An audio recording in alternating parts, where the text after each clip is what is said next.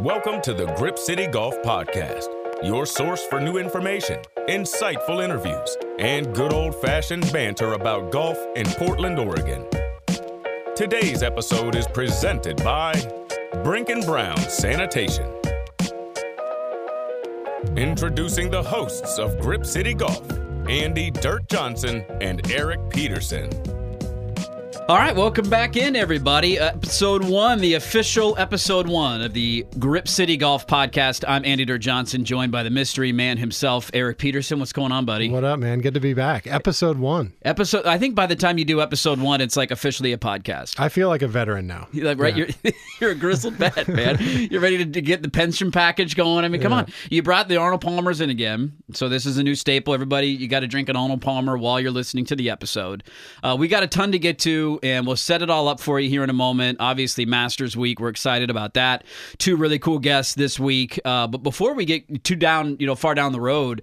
We just want to thank people, man. The outreach has been amazing. Uh, at Grip City Golf on Twitter. If you haven't followed us, go make sure to follow that account. But I don't know about you, man, but it, it has been fun to see the interaction, the amount of people listening, the responses we're getting, better than I could have imagined one episode in. Absolutely. And what I've loved about it is some of the feedback has been actual legit serious stuff that they'd like to hear more about Yeah. or feedback about how we did. And then you get those hilarious pokes at stuff that we said. And I got some texts from friends and we saw some stuff on Twitter, like kind of making fun of stuff that mo- most, mostly stuff that I said. But uh, I just love the interaction. It's kind of like part of the reason why we're doing this, right? Is to like kind of work Yeah. in, in partnership with listeners to talk about stuff that you guys want to hear about because we're probably in agreement on most of that stuff. So love the engagement so far. I love that we had uh, a response to a, a tweet, and I was setting up this episode for this week. We had somebody that said, because you told the story about playing uh, at Eastmoreland in the PNGA. And we had somebody else that responded and said they played in that tournament too. So you're finding old friends uh, from over the years So at, cool. at the golf courses. Um, it, it, it has been so fun. Let's start with how people made fun of you. And I, I need to push back on this. I'm going to take your side. So you're launching essentially out of this podcast a, tel- a, a t-shirt company. Which I'm all for. I think I think that's the next logical step. Grip City Golf Pod turns into a We got t-shirt to make company. money somehow. We're like, so let's do it through merch.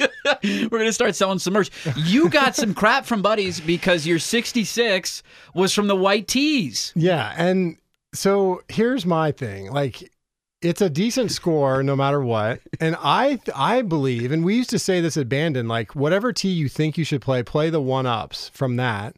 And like what happens if you like shoot a better score than you thought? It'll probably be kind of fun, right?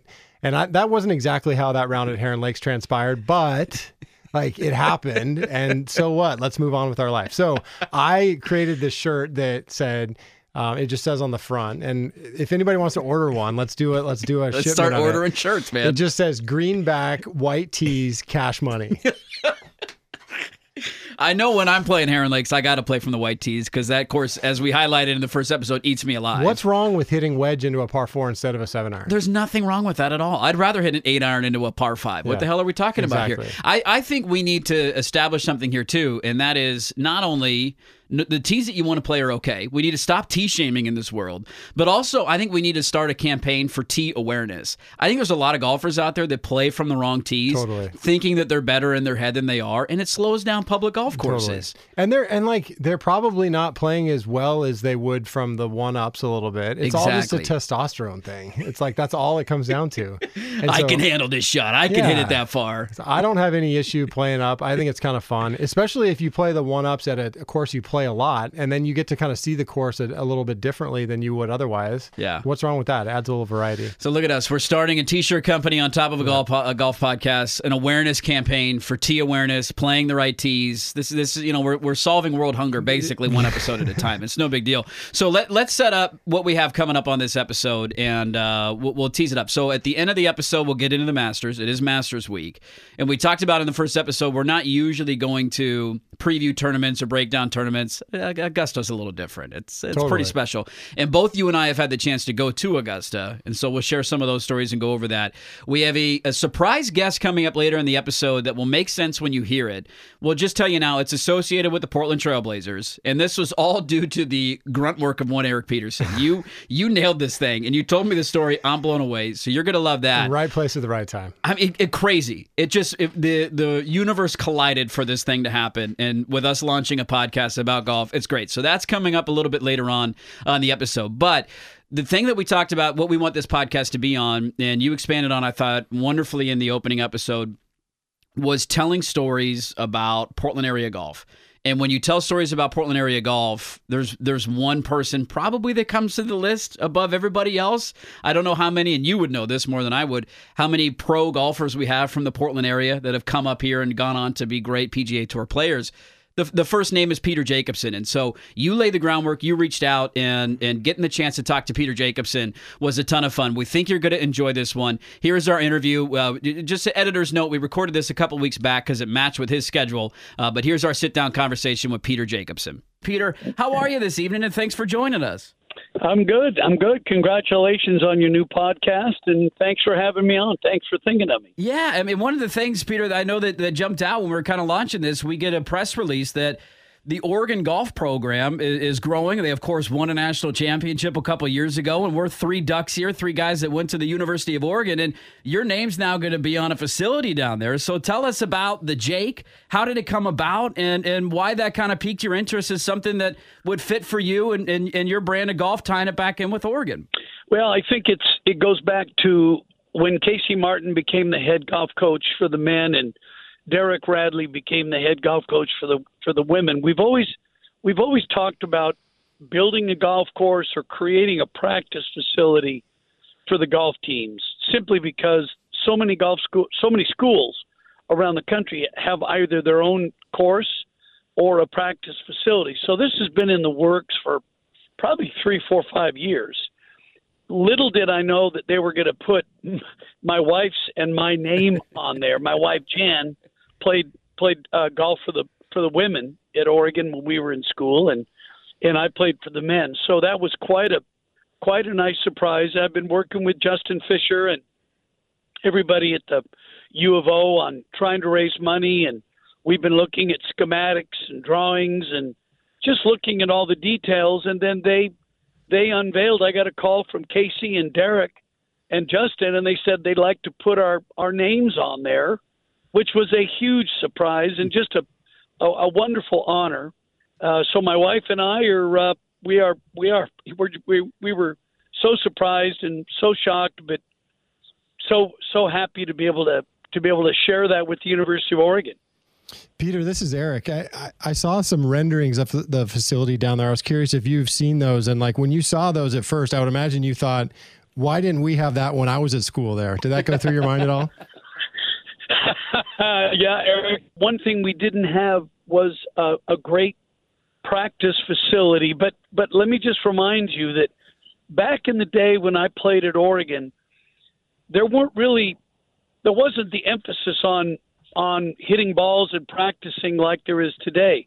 Back then, technology wasn't where it is. We didn't have launch monitors and TrackMan and Catalyst and and uh, uh, weight uh, power plates or the weight distribution system. So, in fact, I'll give you I'll tell you something. Whenever I went out to play at Eugene or anywhere with my brother David and the guys on the team, we didn't hit range balls to warm up. We just swung the golf club and and went out and played. So so uh, that it's a different time, but because of the technology in the game, uh, we've seen this explosion and, and proliferation of driving ranges and practice facilities. So the focus has shifted a bit. But yeah, if I could have had this back in the day, uh, that would have that would have been awesome. I love that you just show up to your round and, and, start playing. It's like us when we're running late, you know, maybe a little hungover. You show up to the golf course, you run right to the first tee, and you tee it off. You're just like one of us. I, you know, and for a, somebody who went to Oregon, I know this, and I'm curious how I don't know how often you get back to the campus, but you know, my last year there was to age myself, 2011. And every time I'm back on the campus, I feel like I don't recognize it. Is, does it blow your mind when you see pictures when you're there in Eugene, just how much that, that area has changed? It really does. Uh, uh, it's interesting. My wife and I, we go to the football games as often as we can. We love to go to Autzen, and whenever we drive through campus, she was a, my wife Jan was a Pi Phi, and I was a Kappa Sig on campus. And the Kappa Sig house is no longer there now. It's a now it's a Christian church, which the the irony would would, would, would destroy the station. But uh, but but the Pi Phi House still stands because they're all obviously a bunch of very nice young ladies. but it's it's uh, it, it's a sign of the times. Things change, and we all have to we have to hold on to our memories and the great thoughts of what happened when we were in school. I don't want to tell you the last time. Well, I, I was there. My I never graduated. I went four years, and I left there in '76. so that gives you an idea how old I am. But like I said, we go back for as many football games as we can. Good for you. well, Peter, to stick in the vein of amateur golf, but to just flash back for you to your days as a junior golfer in Portland, I was wondering if you could just take us back to the beginning and how you were introduced to the game. We started playing the game because of the opportunity to caddy. My father and mother were both good players, and we we caddied. We caddied for them we caddied in in local tournaments to make money, and that's really how we got introduced to the game from uh, from from the caddy aspect, and then from there we we started practicing and playing with my dad. My father Erling taught us how to play, taught us all how to play, and kept us moving in the right direction. He wasn't a teaching pro; he was a good player, so he taught us the knowledge that he had so really, that was uh, that, and it's different nowadays. We don't see that many caddy programs anymore uh, because because golf court revenue is a is a pretty significant line item revenue mm-hmm. uh, for a lot of these clubs. So I really love it whenever I see clubs that have caddy programs. Yeah, well, when did it like stick for you, Peter? Like when did you realize like, hey, this is something that I can do? And then how you know how early into that process did did Oregon start recruiting you, and did that become a, a reality? Well, I was never recruited to Oregon. Oh. Again, we're going back years ago when there really there wasn't any much recruiting going on for for college golf programs because again there wasn't nobody really knew anybody from Oregon in Florida, and nobody in in uh, West Virginia knew of anybody in Texas. So everything for me was local. The only school that I was recruited to was Stanford. I had a pretty good GPA out of high school. I was the state high school champion out of Lincoln High School in Portland. And I was recruited to Stanford, but there was no greasing of the skids back in the day, especially for a golfer. so I had to get in on my own and uh, I got all the way through the process until the very last uh, uh, cut, and I got dumped. So I I ended up going to Oregon because my dad went to school there. He played on the football team. My brother David was going there, and I've always been a, always been uh, so high on the Oregon golf program, and because of all of the all of the great players that have played there through the years. So I knew that if I didn't get into Stanford, I was going to uh, be able to go play at Oregon be- because I, I'm an Oregonian through and through. Well, we're glad you did. I mean, Dirt and I are both Ducks, and so we're super happy that that path diverged in a favorable direction. Well, we're also PIL guys too. We're a couple of Cleveland High School guys, so we got some uh, some inner city oh, PIL really? guys. Yeah, Go Warriors. Look at that. So we, we you know the old PIL rivalry, and uh, I, you know I'm curious to ask you on that note. I take it you didn't get any name, image, and likeness deals then. Uh, you know the, the system looked a little bit different, obviously. What courses did you grow up, you know, playing on in the Portland area? Where did you kind of you know begin your career of, of playing in, uh, around Portland? Well, we we were pretty lucky at Lincoln. We had a we had a standing opportunity to play at Progress Downs, which is now called uh, I think it's called Red. Is it Red Tail? Red Tail. Yeah, Red Tail. Yep. Yeah, Red Tail. So we played at Red Tail, but we played all of our matches at Rose City, uh, Eastmoreland, uh, Red Tail or Progress. Uh, we we had we had access through the PIL to play those courses in our matches and it, it was just great. And I, I, I, now that I've been all around the country and had a chance to play a lot of public golf courses, we are so lucky in the city of Portland to be able to play such great city golf courses. And I know I heard a rumor that the city of Portland was thinking about closing or shuttering some of the golf courses, or or maybe all of them because they wanted the land. I think that'd be a terrible mistake because golf and the the opportunity to play golf. It's a great outlet for people to be able to go out and, and enjoy a game they love. Plus, it's a it's a great great revenue generator for the for the city of Portland as well. So, I hope uh, you know. Listen, we all know I don't have much faith in anybody that's elected to office nowadays, especially especially down in the city of Portland with what's going on. Dirt and I have talked about what you mentioned, Peter, about the the rumors that the golf courses could be on the chopping block, and he and I have both agreed, Dirt and I, that if they if it ever came to that, we would be camping up at the top of the trees to make sure that nothing's cut down and nothing is shut down. So. So well, Peter, I, I, might join you yeah. Uh, because that that would be a that, that would be a pretty cool thing to do and to protect our great courses. Yeah. So, so I wanted to touch Peter real quick on the comment you made about how your dad taught you the game. I was wondering if you could just maybe share a story about maybe something that he he taught you about the game of the golf uh, about the game of golf that you carried with you throughout your career. I think a turning point for me was uh, my father was all about decorum. He was all about acting and uh, playing like a gentleman. And I had a real hot temper when I was a kid. I was a junior player and if I didn't hit the proper shot or I had a bad round of golf, I'd go nuts. I'd go, I'd go. I was a human volcano, and we were playing down at the coast, Oregon coast. We were we were playing Astoria Country Club. My dad, my brother David, and younger brother Paul and I. And I hit a bad tee shot, and I immediately slammed the club into the ground. In fact, it was it was it was my follow through.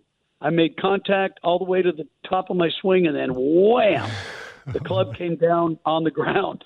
And my dad said, "If you ever do that again, you're never you're you're you're going in." Well, I did it again a couple holes later. Oh man! And my dad took my clubs. He made me walk in, and he said, "We'll see you at the car." He didn't say in the car. He said at the car. So he didn't give me the keys. So I sat I sat on the cold hard asphalt of the of the parking lot. and I thought about it. My dad said, "You have if you're going to play this game, you have to be a gentleman." And I think that really it really hit me hard because now when I play, I I feel that I'm pretty fortunate to be able to do what I do. And and when I get out on tour, I always tell myself, and I tell anybody else that gets mad, I say, "Look, you choose to do this. You choose to be here right now." You choose to have this five footer to win or this opportunity to make par to make the cut or to whatever whatever level you may be, you choose to do it. If you don't if you don't like it and you're all pissed off, don't do it. Quit. Yeah. Just just stop doing this. So that that was a real turning point for me from my dad. That's really cool. That's a great lesson. It's something we can all learn from your dad. I think the hot temper carries over far too often from shot to shot, hole to hole. You got to let it go and, and have that even keel. Well, I, I love t- touching on all this Portland golf, and I know as somebody who grew up here and you know has lived here my entire life and golfed here my entire life, one of the some of the fondest memories I have were growing up going to the Fred Meyer Challenge, Peter's party, and, and with my dad and you know with my grandfather. How, how did that come about? You know the the workings behind that, and just you know fill us in on on something that I know is a fond memory for so many people in the game of golf around here. We were trying to put a tournament in Portland, a PGA Tour event, and there was no room on on the calendar. There was a tournament every week around the country, so we we came up with the idea to shoehorn it in on a Monday and a Tuesday. And we ended up, our first tournament, we did a pro am in Bend and a pro am in Astoria. We chartered a plane to go from, from the beach to Bend, then back to Portland. And we started with eight players. We just wanted to see if we could get this off the ground. And first person we started with was Arnold Palmer because he's the he was the Pied Piper. And once Arnold was in, we knew we could attract a great crowd, and we had oh Greg Norman, Curtis Strange, Lee Trevino, Tom Watson, Fred Couples. We had a we had a really wonderful group of guys, all household names, Hall of Fame players, and it grew into 24 players. A very unique event, and I think it's probably one of the most unique events mm-hmm. that's ever been played that wasn't a PGA Tour event. We all know about these tour events that go from Wednesday to Sunday. There's World Golf Championships and majors and specialty events like the Shark Shootout and things like that. But events like the Fred Meyer Challenge uh, really, really set the tone for these specialty tournaments. But now, as the money has grown and players are demanding a lot of money to play golf, I don't think you're ever going to see a tournament like the Fred Meyer Challenge happen ever again. So, whenever people bring it up, like you do, and I appreciate you doing it because it brings back wonderful memories. We raised a ton of money for children's charities. I think we raised something like maybe 15 million bucks in 17, 18 years. So Incredible. it was uh, was a really special time. Why do you, th- Peter? Why do you think that that tournament was so appealing to such an incredible group of professional golfers? I mean, obviously, you getting so behind it meant a lot. But was do you think there was something about the venue or the concept that you think players really bought into? One of the things the players all do, all all the players have events in their communities, and whether it's Craig Stadler or Arnold Palmer or Jack Nicklaus or Lee Trevino, Tom Watson, everybody does an event in their hometown. So I would go play in their events, they would come to play in my events. So it really boils down to your relationship with the players, each each player. And most recently Jim Furyk, who is a good friend of mine, he had his event in Jacksonville and a lot of us, including me, we would go up to Jacksonville and play in his event and then conversely, he would come and do things for me. So it it's basically a relationship based thing yeah. that benefits the cities and the communities. And who's the big winner? The charities Yeah. and the and the golf fans in those communities. Uh, what scares me now is the fact that we don't see uh, enough tournaments in the in the smaller communities. A lot of the tour events we know are in Columbus and they're in Palm Beach and Dallas, but we don't see we don't see tour events in small market towns anymore. And that's why I think those specialty events like Fred Meyer Challenge are so important. Well, I, I still have a Fred Meyer Challenge visor autographed by Peter Jacobsen hanging in my man cave. So I want to let you know that's still up there. It's still on the wall, and That's every time I'm watching golf, it's it's right there. And on that note, I mean, you mentioned not having it in the schedule for a tournament on the PGA Tour in Portland, and it was so great to have the Fred Meyer Challenge here for so many years. One of the things we wanted to ask you about as we were th- getting ready for this was if you thought a PGA Tour event would ever return here. And then we get the news recently that the, the what is it, the LIV Tour is coming and, and they're going to be playing at Pumpkin Ridge. So I, I guess a two parter for you, Peter. I'm just curious your thoughts on the future of golf in this area and then your reaction to the news that there is another tour coming and, and they're playing at a course here in the Portland area. Interesting that the uh, the PGA Tour, um, for example, let's say a major like a U.S. Open like they had at Chambers Bay. I would love to see that come to Portland, and I think it could come to Pumpkin Ridge. I think Pumpkin Ridge could could host a U.S. Open. One of the things about a major like a U.S. Open, I always say it's it, it, it, it the the essentials. I call them the three P's: people, parking, and profit. That's what you need when you're going to host a major, and I think you could you could basically handle all three out of Pumpkin Ridge. But a PGA Tour event right now in Portland, not not un, uh, until the politics change, not until uh, we we don't we don't see companies and corporations bailing out of downtown because of all what's going on down there.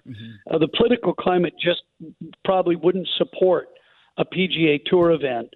Now, regarding the LIV LIV tournament, Norman's tournament, I, I just don't think that's going to happen. I don't think it's going to it's going to come off. I think the only guys that would be playing would be us us three, Yeah. and you guys would have to Sign me up. You'd have to give me two. You'd have to give me two or three shots aside. uh, I, I know. I know it's scheduled. Um, I'm. I'm. I just don't. I just don't see it happening because I don't. Uh, listen, the three of us could start a tournament tomorrow, but but we need players Yeah. uh, and we need a television partner for it to make for it to make sense. And they didn't announce either of those. There's no players, and there's no TV partner. Now, unless they just want to throw millions of dollars around, which sounds like they want to do, uh, then then maybe you guys should sign up and request an exemption. So then I, we, I totally agree. And Dirt and I talked about this before we came on, and I, I think we're both totally in agreement with you. It kind of still seems like a lot of smoke and mirrors at this point. I, I agree with your comments as well about Pumpkin Ridge being a great venue for a major championship.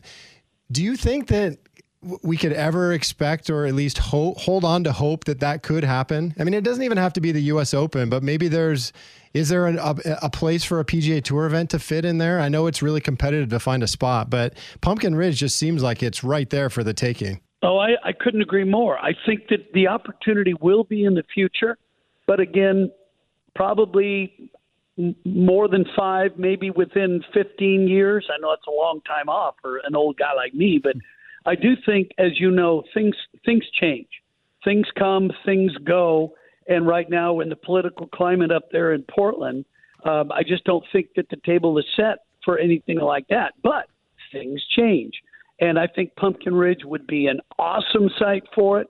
And I think the USGA is always looking for great golf courses and great venues and great cities and let me reiterate Portland is a great city. It's our town. Yeah. I grew up there. I love it.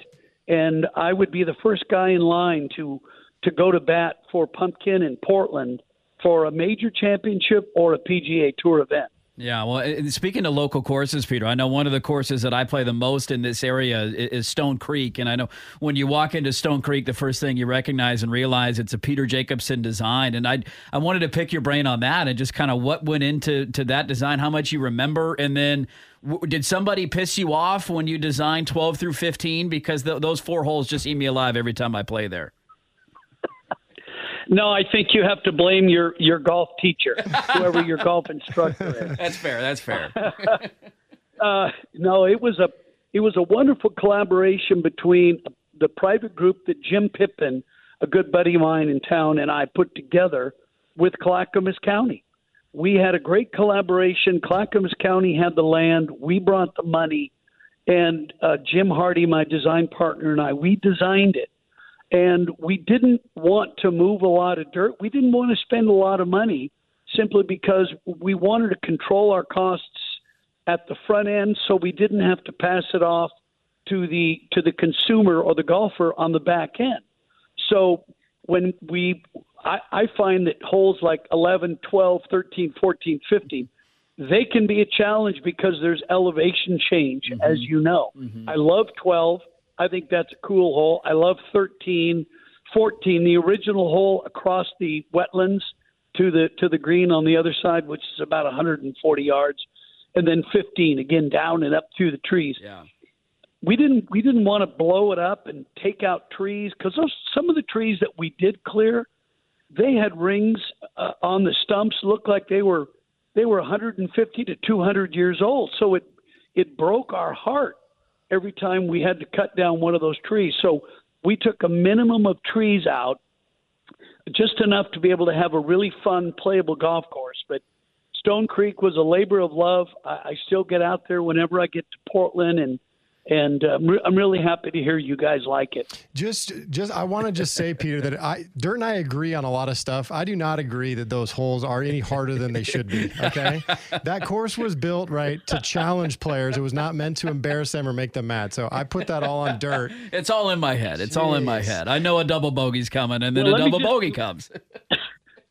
let me just say this: that when we design a golf course, we don't put anything in front of the golfer there's no bunkers in the middle of the fairway.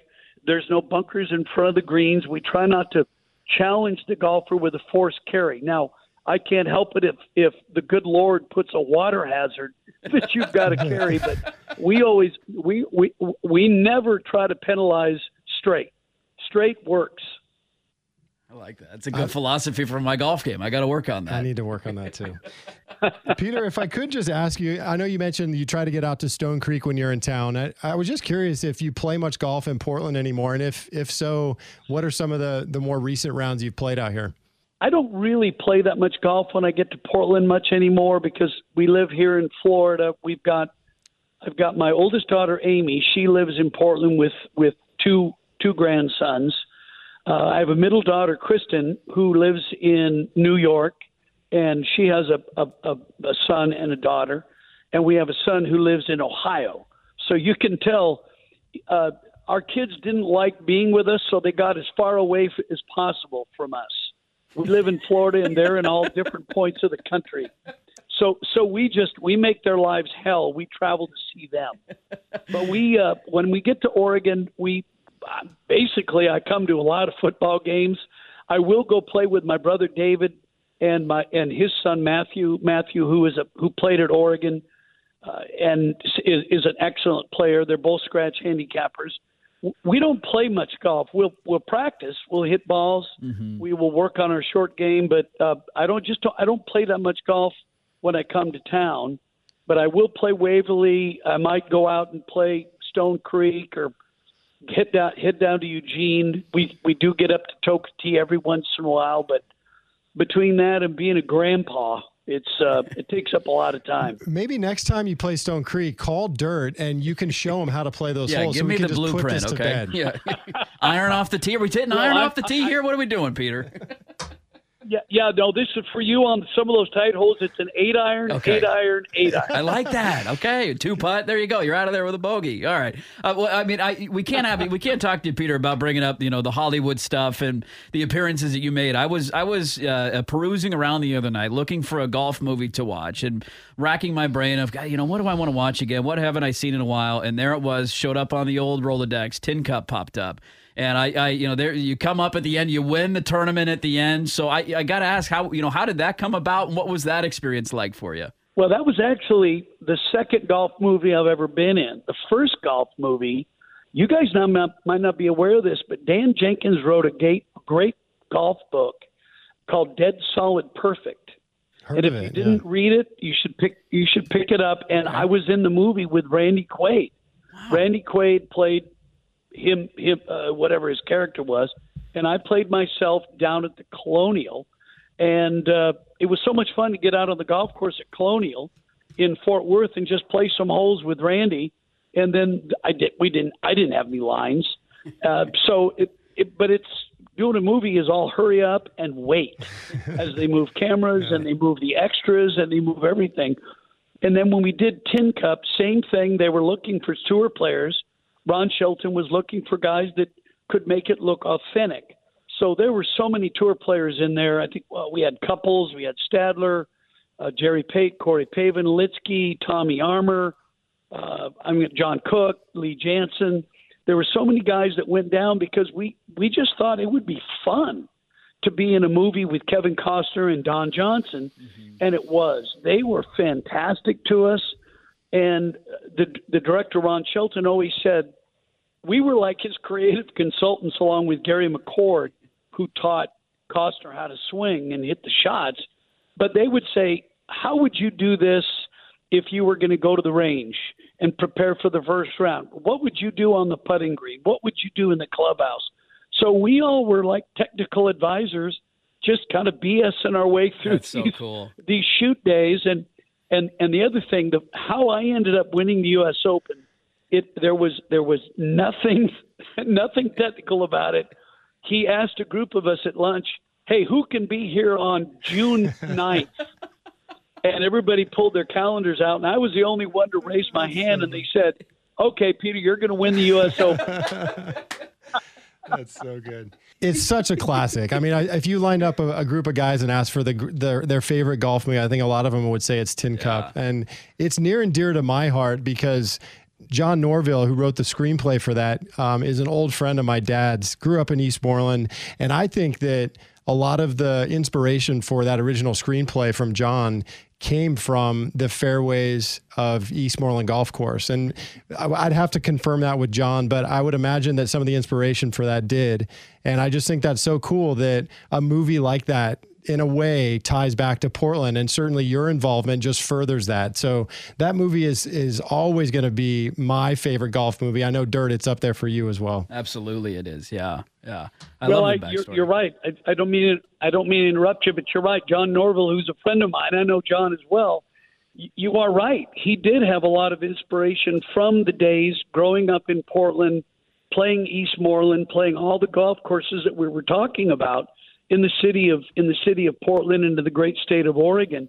So yeah, John, uh, when we were on set, we talked a lot about that, and uh, believe me, it was a labor of love. We laughed a lot.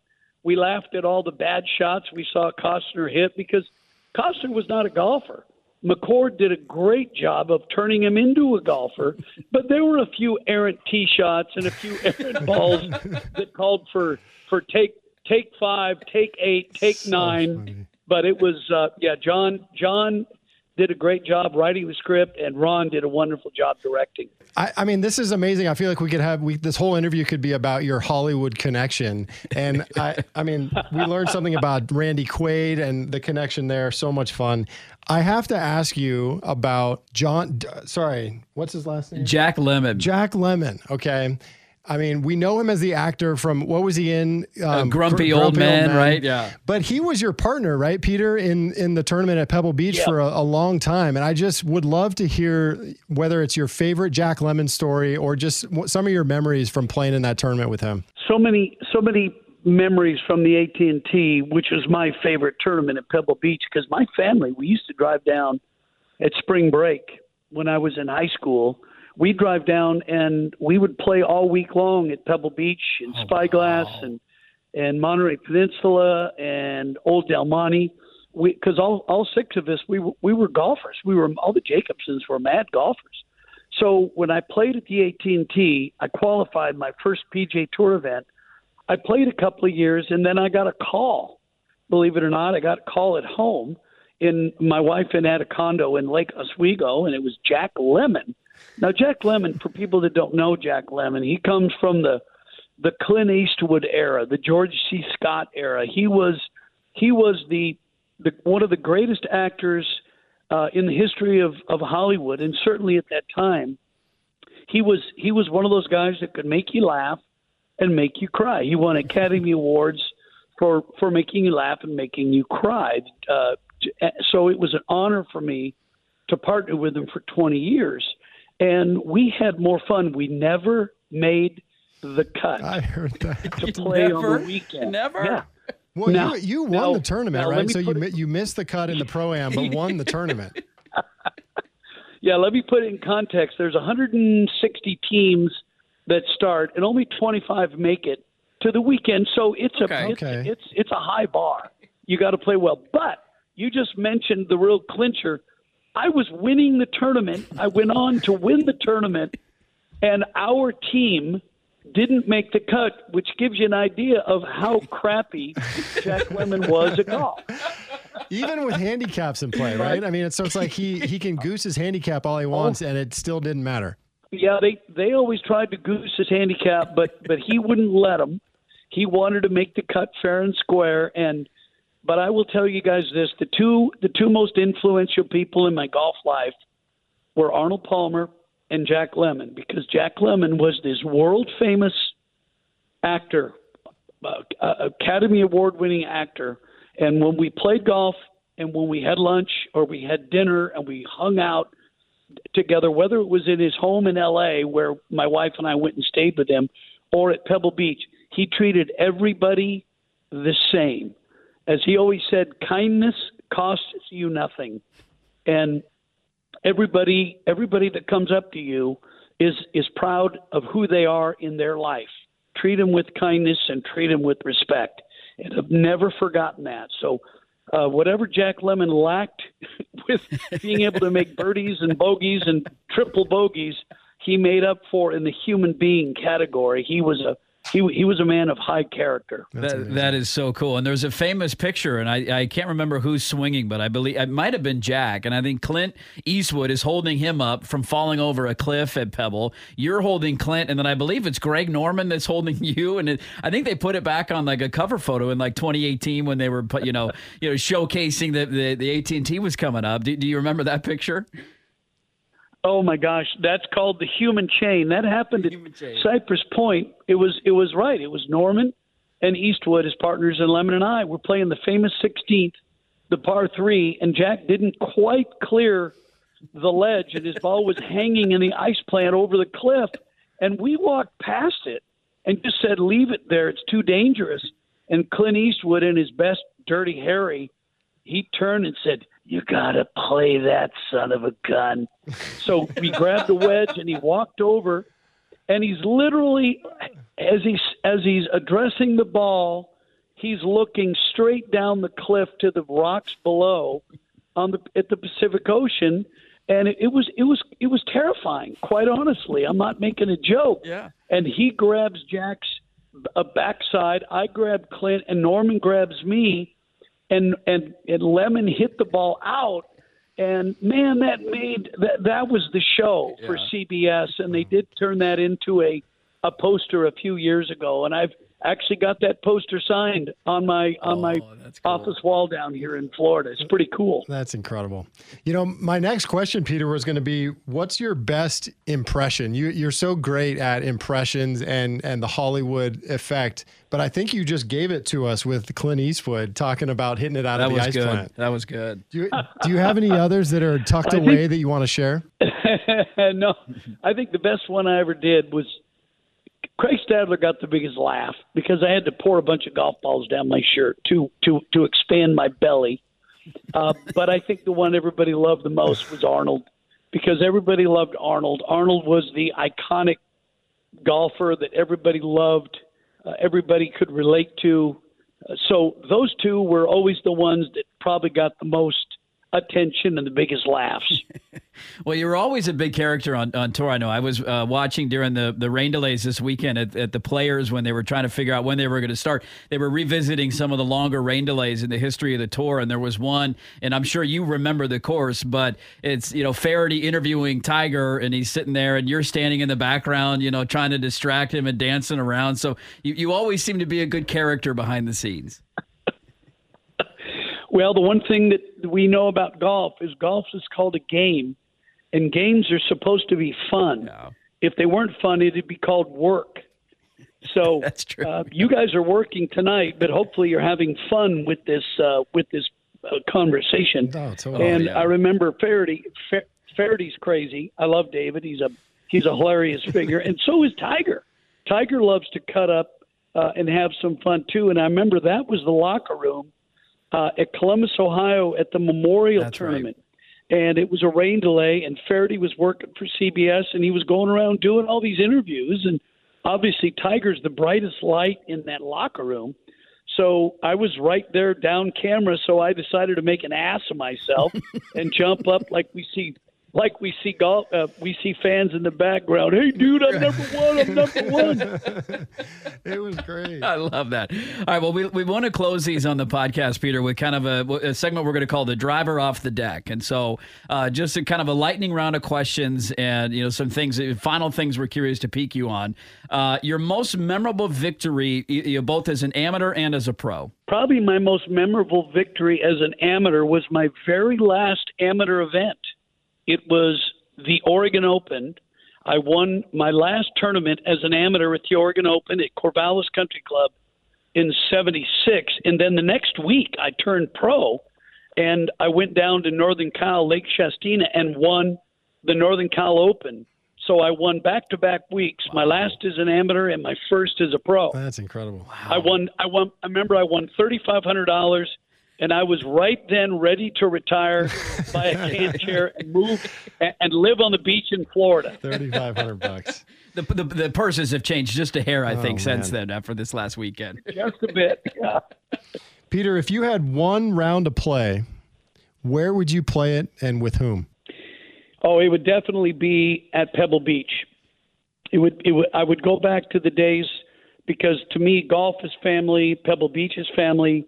I'd go back and play. It would be a crowded. It'd be a sixsome.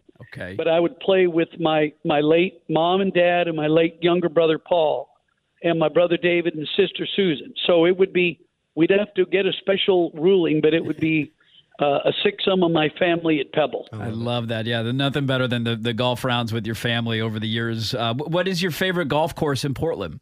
Oh my gosh, uh, Stone Creek. We just talked Okay. about it because not just because I designed it, but because it's it was like I said, it was a labor of love. I just I just I love the way the golf course came together. And again, we didn't do anything. The the, the most important thing as an architect is to not ruin the land that God laid out for you. So we tried to maneuver our way through the golf course and not disturb it uh, much at all. So I've got to say Stone Creek.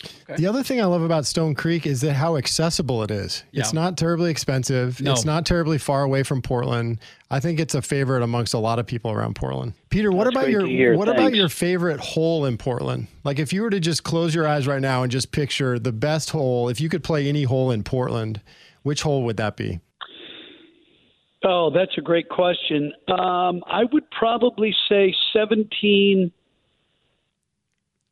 Well, it, yeah, I, I'd say 17 at Waverley, simply because it can play as a par four or a par five, and it's got that huge green, double decker green, uh, and it's probably I don't know how long it is. How it's like It's like 50, 60 60 yards. yards in length. Yeah. Yeah. So I love the versatility again as a player and as an, and as an architect. I love the versatility that it can play as a really hard par four or an easy four or a hard five or an easy five. So I would say because of the versatility, 17 at Waverley. Yeah, great hole. That's a And good- that's a good 16 one is to no pick. slouch there either, right? No, no. Yeah, 16 and 18 are tough there too. What what is more likely to happen? Last one for you, Peter. More likely to happen. Portland hosts a PGA Tour event or Tiger Woods wins another major. Tiger Woods wins another major. There we go. I told you, Dirt. I did. I did the. Uh, I did the. I did the TV at the PNC Championship last December when Yeah. Tiger played with his son Charlie, and nobody knew what to expect. Nobody knew. Just like when he came back and played at his tournament, the Hero World Challenge at the Bahamas again. Oh, three four years ago. Nobody knew what to expect. And at the PNC, yes, he was playing alternate shot with his son, or I should say scramble. And yes, he was riding a cart, but his swing speed was up, his distance was there. He really wasn't lacking anything but repetition. He he just needed some reps to be able to play and to be able to get out. I was so impressed with the way that he played.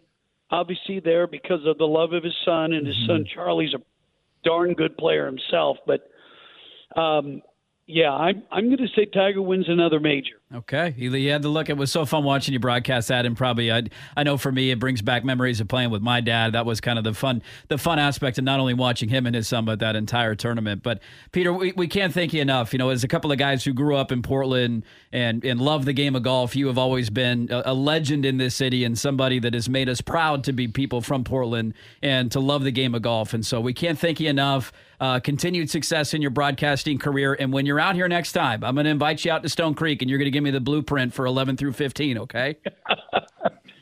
Eight iron, eight iron, eight iron. Thank you so much, Peter. We appreciate it. Thanks, guys. You got it. All the best. That was so cool. And now I know, dude, I, I'm hitting eight iron, eight iron, eight iron off the 15th tee. I'll believe it when I see it. I don't think you actually will. You're just saying that you will. I'm just trying to make Peter happy. So I, that was, I mean, he, he's such a gracious guy. We're, we're going to climb up in the trees at Eastmoreland and protect the course when they try it's and tear not it down. going anywhere. Come on. but we will do that. We will. If it comes to it, we will do it. So let, let's set this up. Uh, from Peter Jacobsen to our mystery guest. So you you texted me randomly the other day. You're like, dude, I got an idea for the pod. I'm like, okay, I'm all ears. Let, let's hear it out.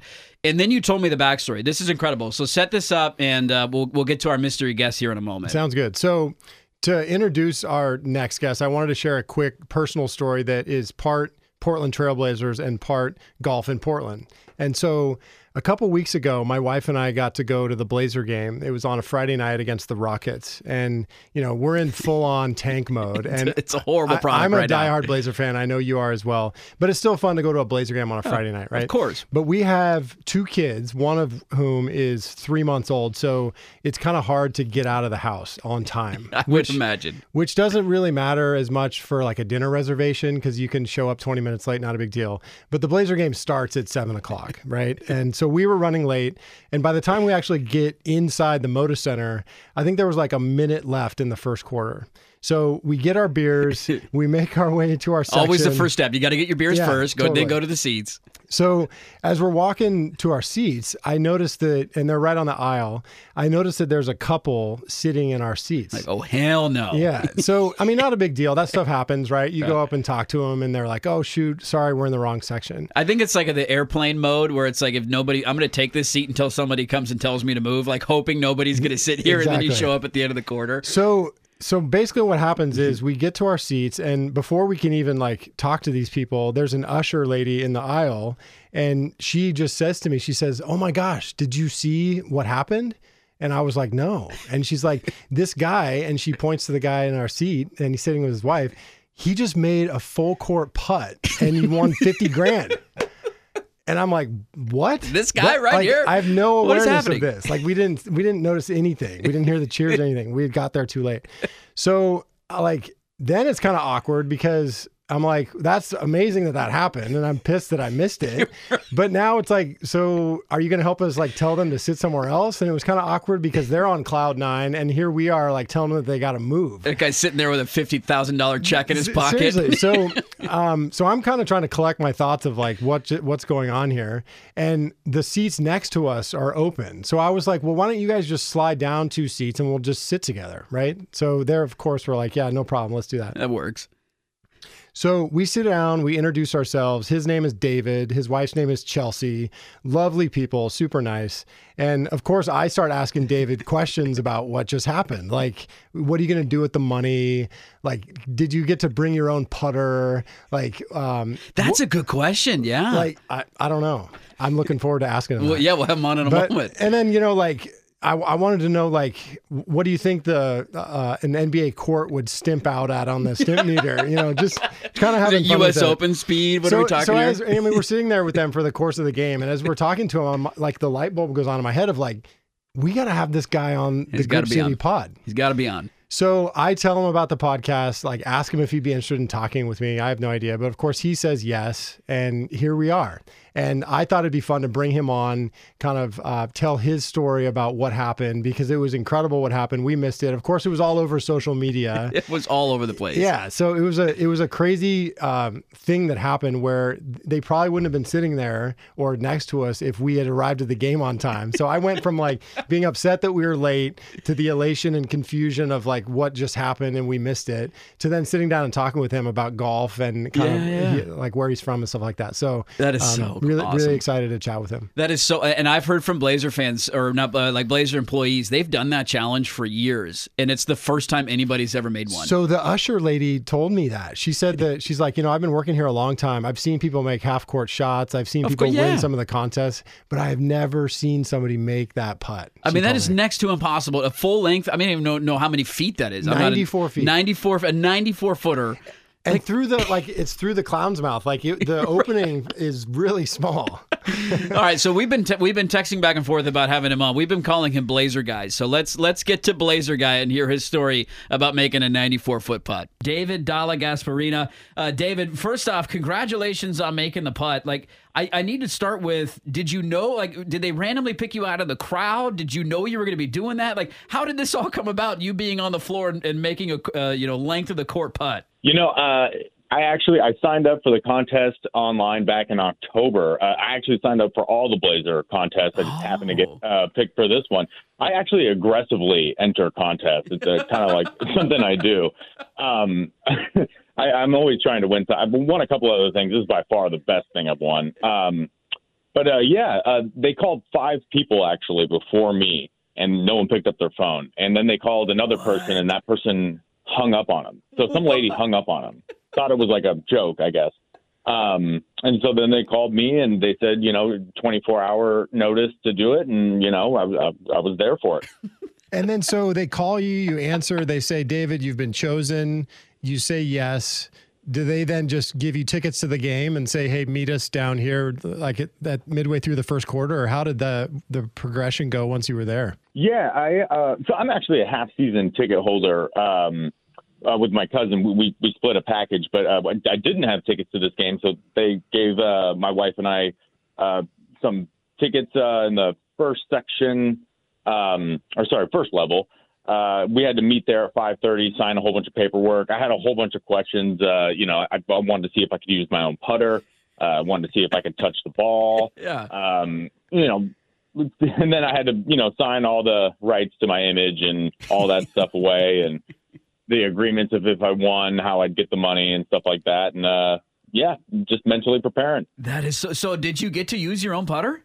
I didn't. They wouldn't let me. Oh, no, which uh, you know, blessing in disguise. Yeah. I, I mean, wish that I wish that you would have been allowed and you brought it and you walk into the game like and like scan your ticket and you're carrying a putter and the, the people at the metal detectors are like With Sir, the you can't cover bring on it too. in." He's down there on the court taking the cover off of his. So, what kind of putter did you get to use? Uh, you know what's so? I think it was a ping putter. I honestly Okay. can't remember. I mean, I remember looking at it and uh, you know just check the toe on it and just try to make sure you know practicing with it a little bit. But I mean, I was focused on you know it, it is what it is. It didn't matter what putter it was. I had to had to make it happen. You know. So then, perfect segue to my next question of like, so you're standing over the putt, you're ready to go. Like, what what's going through your mind? Did you have a thought about like what you were going to try to do or try not to do? Oh, absolutely. Yeah. I, I mean, my thought was, you know, one, I'm, you know, I wanted to make sure I could line the ball up. I actually had a long conversation with the the organizers of the competition to, if I could touch the ball.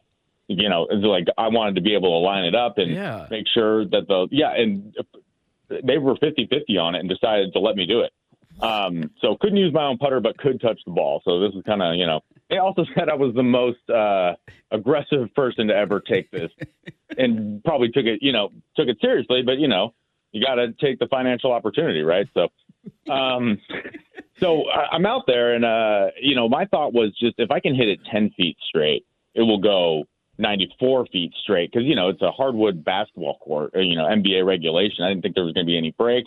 So my thought was just focus on getting it 10 feet. It's going to glide. I mean, it's a, you know, there's no, it won't slow down. It's not like yeah. th- my thought my thought was just if I can line it up and if I can hit it ten feet, there's there's a shot. Um, so that, that was that was my strategy, and uh, you know, just used everything I've learned in putting. Dude, I, this is the coolest story I've ever heard. How seriously you took this challenge that they even fought you on lining up the putt. Like, how are you supposed to make a court, the, putt, the length of the court, without at least getting an arrow pointing in the right direction? Right now, I gotta ask, like on this note, you clearly understand what you're doing here, how to line up a putt, you know, the the pacing of it and starting it on the right line. Are you do you golf a lot? Are you are you are you a stick? Is this uh, something you don't do often? What's your golf game like? You know, it, it, extremely funny. I started taking golf lessons in November at this place called Infinity Golf uh, over by my house. Shout out to AC Coleman, uh, Golf with AC. He's my golf instructor. Love uh, it. it- was was terrible before. Like, couldn't you didn't even have a swing. You know, like one one of those guys who probably played like maybe once a year, twice a year, and or top golf. You know, with his friends. But you know, Right. But I, I took one lesson in November, kind of fell in love with it. Uh, I'm, I'm about 25 lessons in now, and uh, you know, I, I've played out outdoors a lot, done a lot of simulator training, and I, I just, you know, it definitely helped. You know, I wouldn't have, I wouldn't have approached the putt anywhere near what I would have done had I had not been taking those lessons. So it really was just kind of a perfect storm. It was like it was preparing you for this moment. It I mean, totally it's like the stars aligned. So, David, Oh, tell, absolutely, yeah. tell me, tell me about the. So the putt goes through the clown's mouth, and the, like the opening for that thing for for people who haven't seen the video, he's basically putting at this like display of a house because it was presented by Directors Mortgage, right? that was the sponsor, Mm-hmm. and so the Yeah. the quote unquote hole was like an opening, like a front door of a house. How do you remember how big that was and how how small that target probably looked when the ball was rolling? It, so, it, so it was three inches. They told me Uh, it was three inches, So a, re- so a regulation cup is four inches and something. So it's smaller than an Wow. actual cup. Yeah, yeah, yeah. I mean, you know, the, the it, this is all great. The, the the problem with all of this is I'm afraid people are going to think I'm good at golf. So anytime I actually step out on the course, uh, I'm gonna, you know, I, I got to get in and take more lessons immediately. I kind of feel like because, uh, you know, I mean, I you know, I wanted to manifest it, and I told myself I was going to make it, and I wanted to prepare myself the best way I can. But you know, you never know until it happens, right? So, So I. Uh, So Yeah. the so the ball rolls in, the crowd Yeah. goes nuts. That people can see the video on social media if the internet hasn't broken because of this. But so so that happens, David, and you're running around. Like, what's going through your mind in that moment? Uh, you know, it's funny. I was preparing so much for the shot. Uh, you know, I, I, uh, I I'm a I'm a meditator. Uh, you know, and I'll I, I've done a lot of performing in the past. I used to be I used to do music stuff like that, and so I was just trying to cut out the crowd, cut out you know the speech. If, if you notice in the video, I'm I'm really am focused. Like I'm just trying to do the putt and like feeling everything out. And then as soon as I hit it, that all just kind of went away, and I was just like brought into this reality of what had happened, uh, and just completely unfiltered joy and adrenaline and shock and madness. That you is- know, I, I had, yeah, no idea how I was going to react. I love it, man. That is so cool. Now let's ask the million dollar question, or I guess the, the fifty thousand dollar question. What what are you going to do with the money? Like, do you have house projects? Are you buy you know buying a new set of golf clubs? Like, what's on the what's on the docket for you for fifty k? Yeah, you know, uh, I, I mean, I'm going to invest about a, a little over half of it. Uh, that's going to be the the big bulk of it. I know Smart that's man. a boring answer. Yeah. but you know, uh, figured just do that. Um, I am gonna, you know, I'm gonna put um do some projects in my backyard. I am gonna buy a new bag of uh, golf clubs. There we go. Um, there we go. I'm gonna, um, yeah, I'm gonna uh, fix up my wife's car.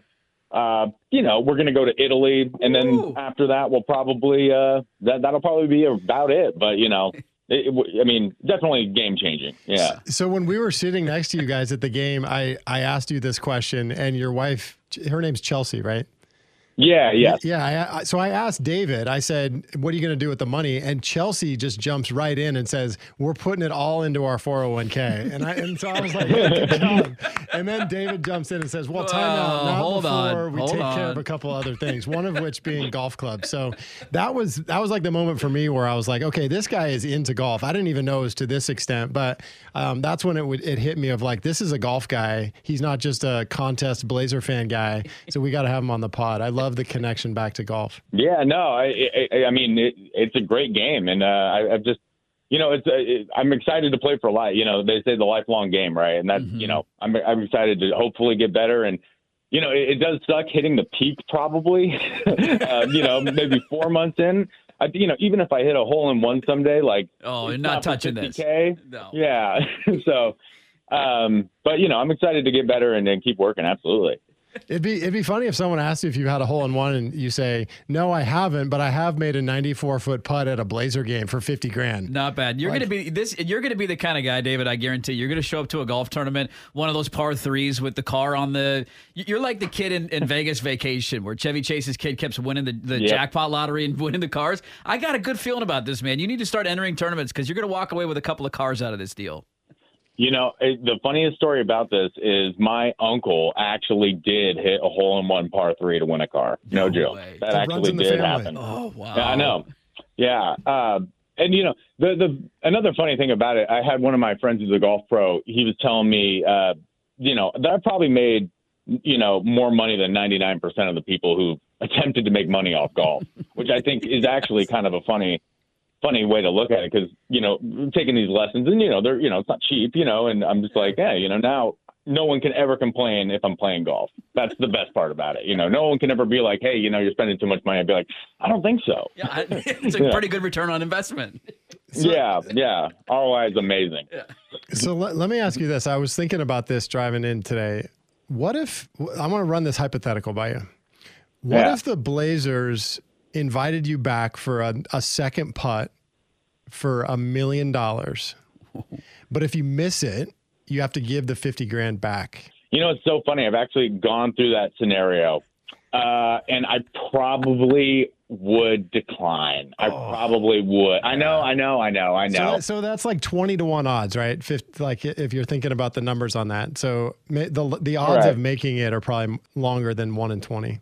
I, you know, if it was, I mean, you know, maybe five or ten. I don't know. You know, here's the Sure. thing. My, my my hope, my hope is that no one hits it again for a long. And you know, I'm the first person to hit it at Moda Center, and Yeah. you know, like if you look up online, there's about four people who've done it.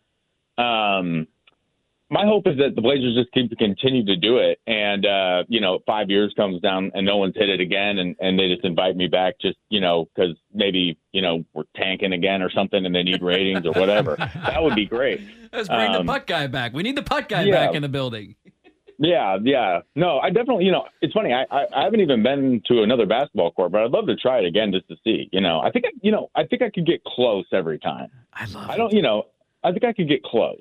I mean, with the amount of strategy and planning you put into this, I, I trust your abilities here. I think I think you are the golf, uh, the, the the the master putter on a basketball court, and I, what an amazing story, man! I can't I can't even imagine what your phone has been like the last two weeks because I obviously we're diehard Blazer fans, so we saw it, but this thing was spread out like Zyre Golf and all these different Instagram accounts that you know repurpose uh, media stuff. I mean, that thing was all over the place. Has anybody hit you up for money yet?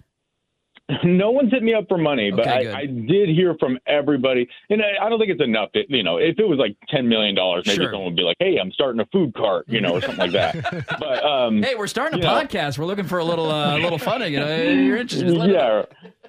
Um, but no, I did hear from almost everybody I've ever met in my whole life, though. You know, uh, grade school acquaintances, former coworkers, uh, you know, uh, some just so many people. It, it's uh, it's definitely been wild. Uh, and you know, yes, Sports Center top ten. I mean, that's like Yeah. a bucket list. Dude. That's like you know, every kid when you're little, you thought like, oh man, one day I'm. And I was never like, still not really an athlete. I'm gonna you know be a hundred with you guys, but um, you know.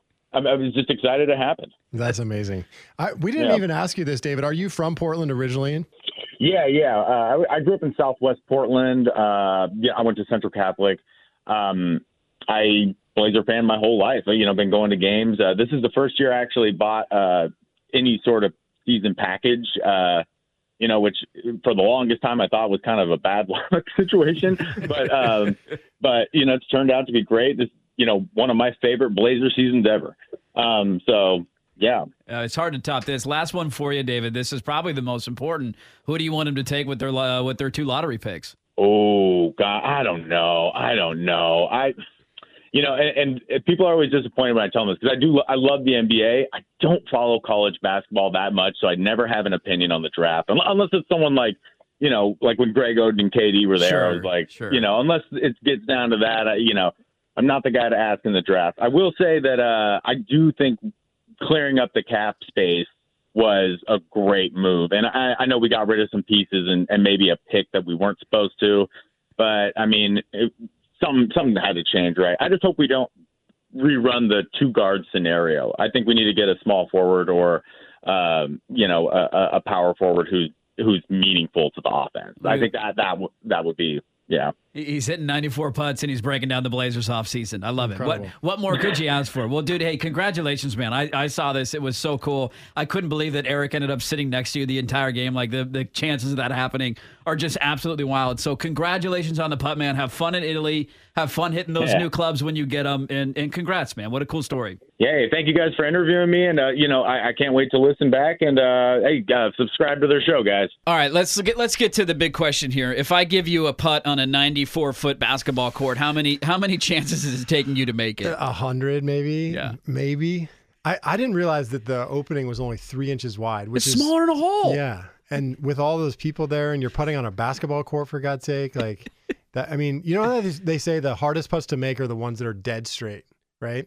So imagine trying to make a dead straight putt at 94 feet on a basketball court. You know, you're just you're starting to run down the list of things that make it impossible and he just drained it. Dude, I also I feel like the Blazers need to be called out for it too. If like if you want to make that challenging but doable, get make it a half court putt. Yeah. Like a full length court putt, the chances of that going in. Yeah. And he's smart because you asked him, you know, a million dollars, but you got to give the 50 back if you don't make. You don't try that again. You don't go anywhere near that. The chances of that going in again, 94 feet, where I like his strategy. You started off on, you know, nine feet, 10 feet straight, and you feel like it's going to stay straight. But even then, as you just pointed out, how hard is it to hit a 10 foot putt directly straight, directly where you want to Yeah. hit it? Yeah, I, I don't even know how you'd calculate the odds of him making that again. They're they're probably more like one in a thousand. You go buy a lottery ticket. That's all I know. Well, that was awesome. Uh, This the backstory on it. You sitting next to him at the game. That the chances of that happening are so cool. So thanks again to David for for hopping on the pod. Well, we know it is uh, Masters Week, which is a big week in the golf world. You kind of view it as the official start of golf around Portland. I would Yeah. say. Kind of. Yeah, I just feel like the the the season has finally started to change. You know, you look out Yeah. the window and the cherry blossoms are starting to bloom. It's here, and so it feels like the weather's turning in Portland. And then you obviously that's the biggest golf tournament of the year. And so when those kind of combine, it just feels like okay, I'm ready to go now. No more excuses, and I need to come out of hibernation. the time is now to get out and start golfing. So let's start with, we'll get to some picks. Erik's got a fun game we're going to play about Augusta. Before we do, we've both had the chance to go to Augusta National, and I get asked that all the time, like, how was it? But I don't think I've ever heard your story about going to Augusta. So I'm curious your story and, and your thoughts about the, the year that you went. Yeah, so I've actually been three times. Well, Um, I get out of your way. You and I, you and I were there the same year in 18, right? 2018, we Yeah, missed Tiger by a year. I know. And I, I, I don't want to talk about that. I don't, yeah, I don't need So to. get to that. we were there on different days, but same year in 2018. And the other two times I went was when I was at the Golf Channel. I was there just as a media member on Wednesday. Um, which, if anyone's ever been or thought about going, Wednesday is a really fun day to be there because it's a practice round. So you can um, get autographs and stuff and kind of mill around. It's more kind of a casual setting. You get first dibs at the merch, which, if like I was there Sunday in 18 and it's like really picked over. Um, so you get first dibs at merch. Um, you can see the par three tournament, which is obviously really So fun. cool. So um, I thought it was really cool. To, to- my first experience on the grounds was on a Wednesday. I felt like I just soaked it all in. Um, Not feeling like you have to get around to see every angle of golf too, because that's the part of it when you go on a day of the tournament. It's like I don't want to miss anything, but you got you want to go to the pro shop, you want to see everything. So I could see that being on a Wednesday, just walk, just soaking all of the atmosphere well, and in. yeah, like, and so when you're there on Sunday, you're not watching it on TV, and so th- th- that was like the only Masters level of like my my golfing life that I haven't watched Sunday, right? Because I was there, and so you don't really know exactly what's going on. You hear the roars, you hear all the stories, but you don't have an opportunity to really move around. But on Wednesday, or I guess I should say, see what's going on all the time. But on Wednesday, like you said, you have a chance to move around, walk all the holes, do whatever you want, really soak it in. The con- like some of my biggest memories of being there on on any of those three was just how inexpensive all the food and beverages, right? It's crazy. Yeah, like you can literally get like a full lunch and a beer for like five bucks. And then you get those cool commemorative Masters cups, which we probably all collect and take home with Absolutely. us. And I mean, just the whole thing is just so dialed. There's not a piece of trash on the ground. I remember at one point I saw a little teeny piece of trash on the ground. Like I saw it out of the corner of my eye. Somebody had just dropped it. And within like five seconds, somebody had picked it up and threw it in the trash. I mean, it's like you you go to other major tournaments or any like just golf mm-hmm. tournaments, and they're they can there can kind of be a blue collar crowd and rowdy, and there's just a diverse group of people there. But everyone there are like well behaved. They understand the game of golf. They're aware of where they are and sort of that decorum, that respect. It's truly one of a kind in that regard. It's amazing. It, it really, I, I, you know, people ask me what it's like, and I always, it's just perfect. Like I don't really know how else to explain it. It's just everything about it is perfect. The course is perfect. The conditions are perfect. The lands, I mean, it's just you're sitting there and the birds are chirping. You're walking around looking at holes that you've watched your entire life, and you just you're pinching yourself the entire time. And on the crowd nature of it, like there was part of me that because you're not allowed to take your cell phone in, or at least you're not supposed to, and you could get Oh, it confiscated. hell no. So you don't want to risk that. It's like this is my no. once in a lifetime chance to go to the Masters. I'm not going to risk getting kicked out. And I remember going in thinking that's stupid. Like I want to be able to take pictures and remember. Like, but then when you're walking around the course, I was almost glad that I couldn't do it. So glad. because I would have been taking pictures the entire time because I want. Oh, here's Amen Corner. Here's oh there goes Tiger walking by. I want to take a picture of him. Yeah. But instead, you're just there in, in the moment. Yeah. And watching guys walk through, like you're just you're totally immersed in what you're seeing. And and how many things do you do in your life anymore where you are where phones are strictly prohibited? I mean, heck, you none. can even bring your phone to church now. I mean, can. like there's really no sacred ground anymore for where you can't take your phone Outside of ex- Augusta except National. Except for Augusta National, right? and so that is pretty remarkable. I want to ask you this: what, Okay. what was one thing about the being there that was surprising to you that like TV didn't do it justice? this it's such an easy answer and i feel like everybody says it but it is the first thing that stands out it is the undulation of the course how like you, you hear about how tough of a walk it is and we'll get to our preview in a moment is tiger going to play? But when people talk about that now that's the first thing that comes to my mind like you don't realize whether it be the second hole to downhill par 5 or 10 10 was the hole that i spent the most time on that kind of 10 11 you know and then walking over to amen corner.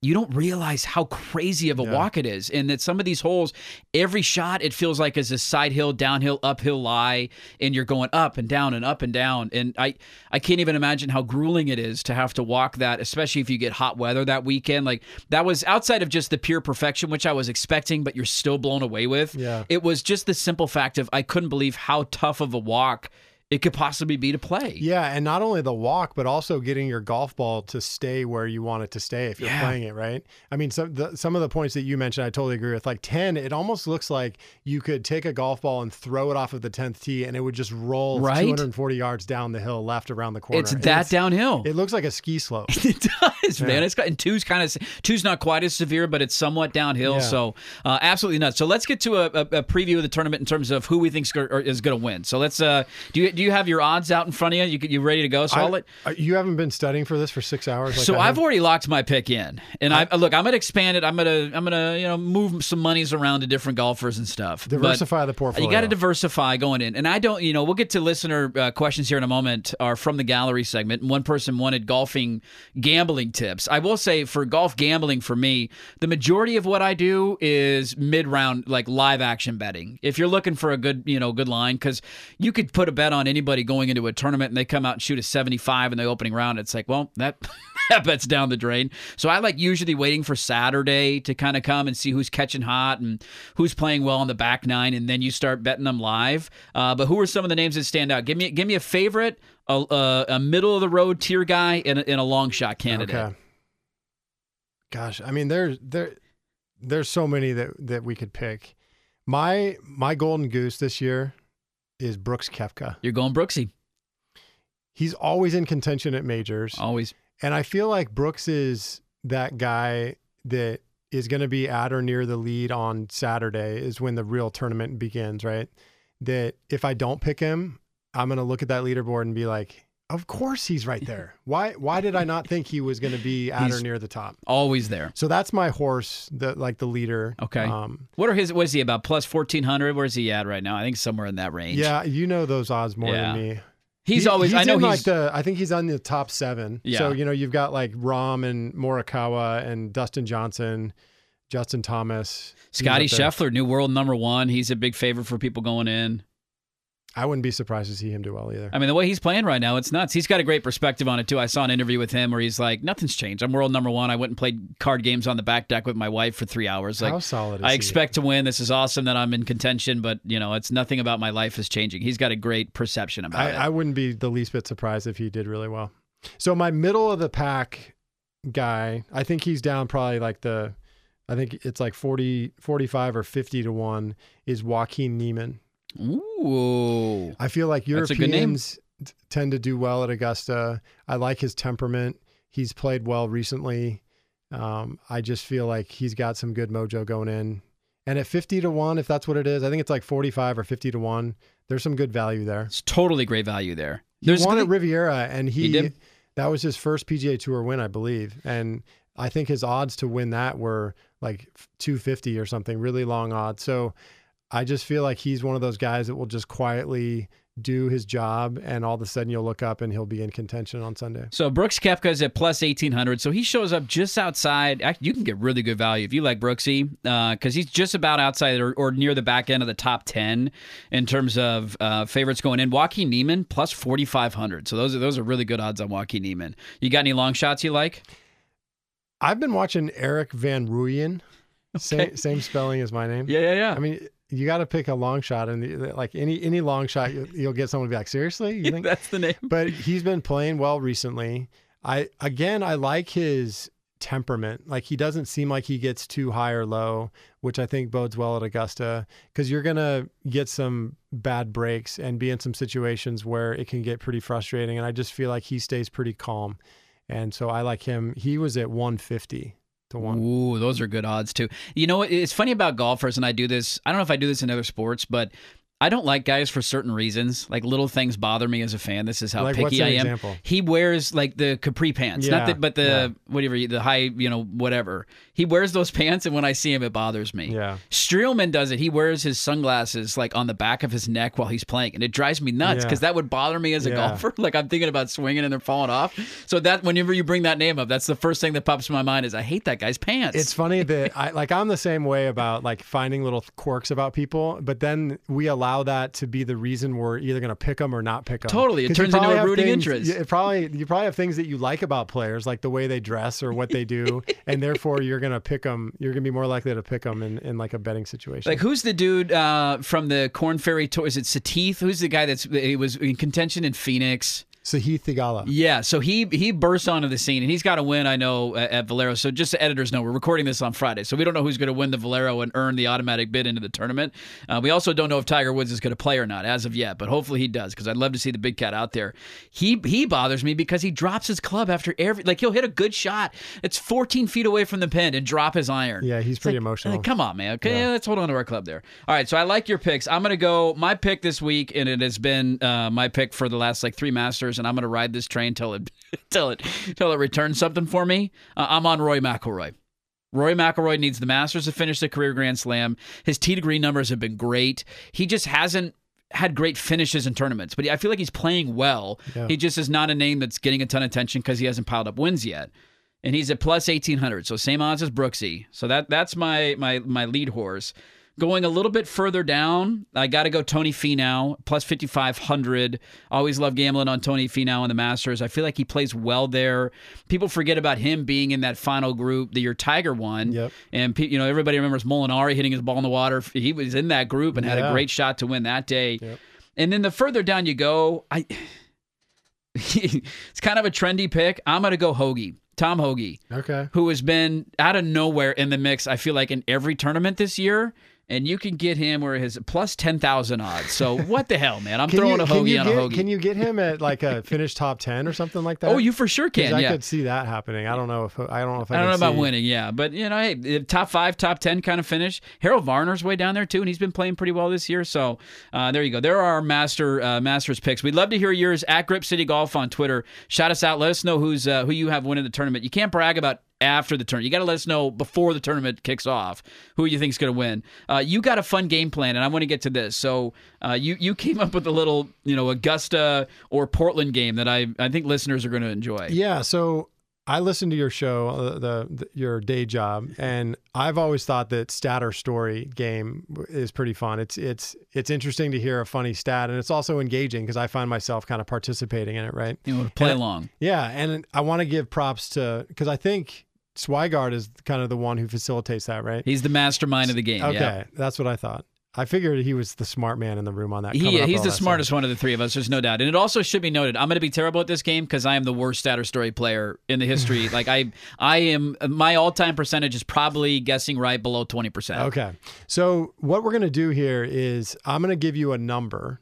Okay. Like which is a stat, and you're going to tell, and then I'm going to um, read you what the stat is, and you tell me if that's true about Portland or true about the stat about Augusta. Okay. Okay. I think that makes sense. It'll make sense as we go along. It makes right? yeah. So, so it's got, not a stat or story. It's a stat or stat. But is it Augusta or is it Portland? Thank you. Okay. You said it better than me. All right. You ready? ready. The first number is fifty-seven. Is it the number of strip clubs in Portland? or is it the highest nine hole score ever at the Masters? 57. Oh, golly. There's a lot of strip clubs in Portland. Dude, who would shoot a 57 in nine holes on a, on a, in a Masters tournament? So here's where I get into trouble with this game. You overthink it. I overthink it every time because my my immediate reaction is there's no chance in hell anybody's ever shot a 57 at Augusta. There's no chance. I know we have an S ton of strip clubs in Portland. 57 sounds about right. So I'm going to play the George Costanza game here, and I'm going to go the opposite of my my my gut. I'm going to say that the the Masters is uh, 57 the highest score. That is correct. Who shot a 57? Billy Casper shot 57 on the back nine in round one of the 2005 Masters en oh route to God. a 106. However, he didn't turn in his scorecard that day. It was his it was his last round. You know, he's a former champion. Yeah. Um, it was his last round at Augusta at the Masters, and he didn't turn in his scorecard. So it's technically unofficial, ah. but he putted it out, finished on 18, shot 57 on the back nine, and for a 106. I mean, that's got to be obviously as a past champion, there's some emotion that goes into that. But can you imagine playing in that group, trying to focus and win a Masters tournament, and you got a guy out there? What do you say? You shoot a 106? 106. I mean, that's. I mean, that's what I would shoot at Augusta. I would like to think. Probably not from the tips. I'd probably be more like a 115. But holy hell! Yeah. All right, all right, one for one. All right, all right. The next number is 2.07 million dollars. Okay. 2.07. Is it the average salary of the Portland Trailblazers' current starting lineup of Drew Eubanks, Elijah Hughes, Brandon Williams, CJ Elleby, and Keon Johnson? Or is it the winner's check at this year's Masters tournament? I don't really have a gut feeling on this one, so I can't play the opposite angle. I want to say, if I remember, the Masters prize is. I know it's not. It, the Players is the top, top of the top, and it's north of three million dollars.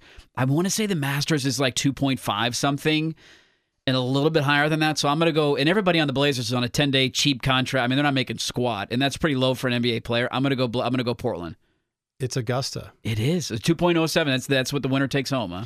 The average salary for the current starting lineup, and I know the starting lineup is kind of a revolving door. You don't does, really yeah. know who's going to play. Um, it's it currently right now is 1.2 million. the average of their starting five. Okay, and Oh, kind of a side note on on night one of the NBA season this year.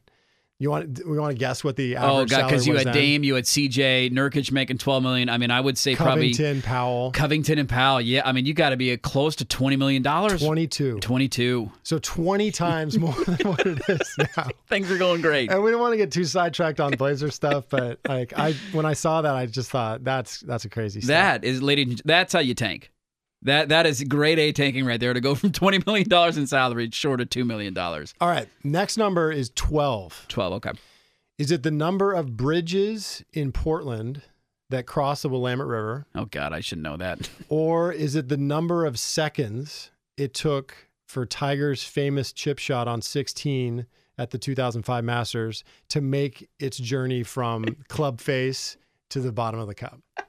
12. So here's the sad part about this. I should know this answer. So this is how much of a degenerate I am. In my spare time when there's nothing on TV, and I'm not a big college basketball guy, the Blazers suck. I'll watch a big NBA game every now and then.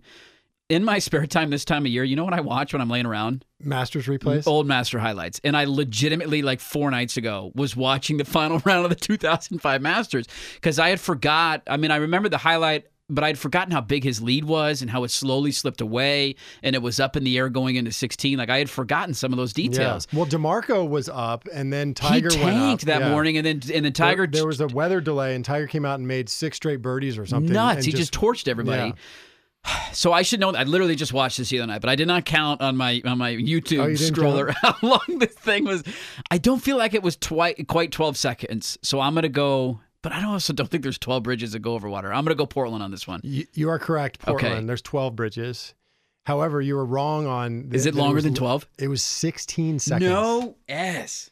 Yeah, I had the That's sports wild. science team at Grip City Golf look into this for me and confirmed it's exactly 16 seconds. Has there ever been a better branding situation than Tiger having a Nike golf ball on the 16th hole at Augusta, hang on the edge, slowly roll in with the Nike logo like showing as it's going Just into the camera? Everything about that is like nothing you'd ever seen before, nothing you'll ever see again. No, yeah, it's From just, the man that does stuff like that. It Yes. wasn't like it was Tom Hoge.